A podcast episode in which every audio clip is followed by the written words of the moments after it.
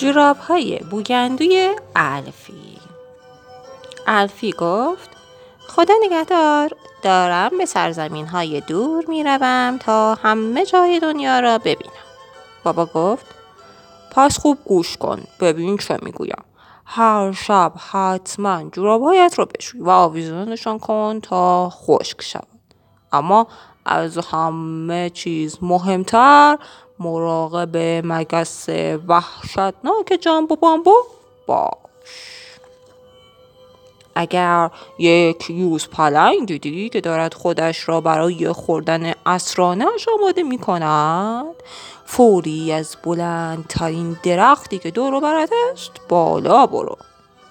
اگر یک مار پیتون از کنارت رد شد و خواست بغلت کند یا بچلاندت وانمود کن سرمای سختی خورده ای و با صدای بلند عدسه کن اگر خیلی بالا بروی می توانی از دست یوز پلنگ نجات پیدا کنی ولی هیچ کس نمی تواند دست مگس ترسناک جامبو بامبو فرار کند مارها از سرما خوردگی خیلی بدشان میآید گلودرد آه و نالهشان را در می آورد اما هیچ چیز نمی تواند از دست مگس جامبو بامبو نجاتت دهد. شاید یک تمساح مدتی با قیافه با ادب آرام یک جا بماند ولی در واقع دارد دنبال یک چیز خوشمزه می گردد تا گازش بگیرد. برای همین دهانش را با آدامس بادکنکی یا شیرینی نوچ بچسبان اما تا جایی که می توانی حواست به مگس جامبو بامبو باشد. چون اگر مگس جامبو بامبو پشتت را نیش بزند تمام تنت مثل ژل میلرزد.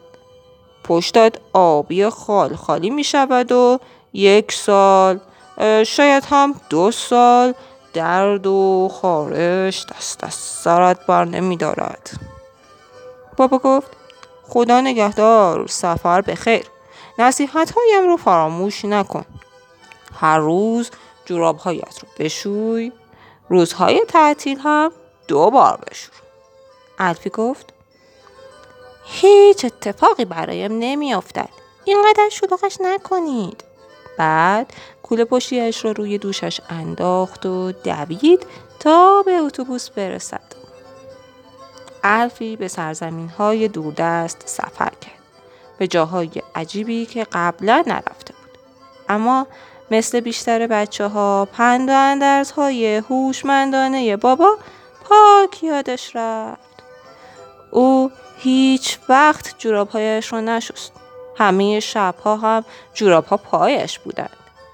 اما بالاخره سر و یک یوز پلنگ پیدا شد و دنبال بوی گند آمده بود. الفی نتوانست از جایی بالا برود. فقط دوید و فریاد کشید. اگر یک یوز پلنگ دنبالتان کند معلوم است که چه کسی برنده می شود. الفی که داشت با خودش فکر می کرد به خودش گفت به اندازه کافی ازش دور شدم. پایش را گذاشت روی یک مار پیتونی که داشت زیر آفتاب چرت می‌زد. پیتون بدنش را پیچ و تاب داد و حلقه کرد و آماده بغل کردن شد. الفی نه عدسه کرد نه دماغش را بالا کشید نه ادای مریضی در آورد. اما با این نقشه که شنا کند و از آنجا دور شود به طرف رودخانه دوید. آنجا یک تمساه دید. تمساه لبخند زد و گفت روز بخیر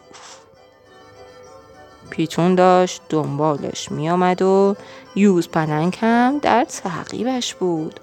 حالا تمساه حق باز هم اضافه شده بود. نه آدامس بادکنکی چسبناک همراهش بود و نه شیرینی نوچ.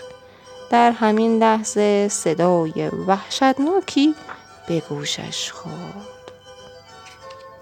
بله مگس جامبو بامبو. اونقدر گنده براق و وزوزو بود که الفی از تعجب داد کشید. چشمش به پاهای ترسناک و پش وحشتناک و خیرش افتاد. داد زد. پاشم رو نیش نزن. کاش توی تخت خوابم مانده بودم. ولی مگس جامبو بامبو جای دیگری رو نیش زد. وای یوز پلنگ مثل ژله به لرزه افتاد. اوه دم پیشون خال خالی شد و لرزید. آخ. تمساه داد کشید. دومام دارد آبی می شود یعنی بعدش نوبت الفی بود؟ راست راستی کاری از دستش بر نمی آمد چرا؟ یک کاری می شد کرد. بایستی عجله می کرد حتی یک لحظه رو هم نباید تلف می کرد الفی روی تخت سنگی نشست و هر دو تا لنگه کفشش رو درآورد.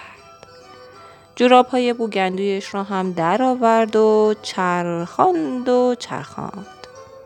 مگس جامبو بامبو گفت پیش و سرش گیج رفت و روی زمین افتاد. پس اگر خیال دارید به سرزمین های دوردست سفر کنید خوب گوش کنید و ببینید الفی چه می‌گوید هیچ وقت هیچ وقت هیچ وقت جوراب هایتان را نشید و پهن نکنید تا خوش شوند. فقط پاهای بوگندو می توانند مگس جامبو بامبو را ناکار کنند.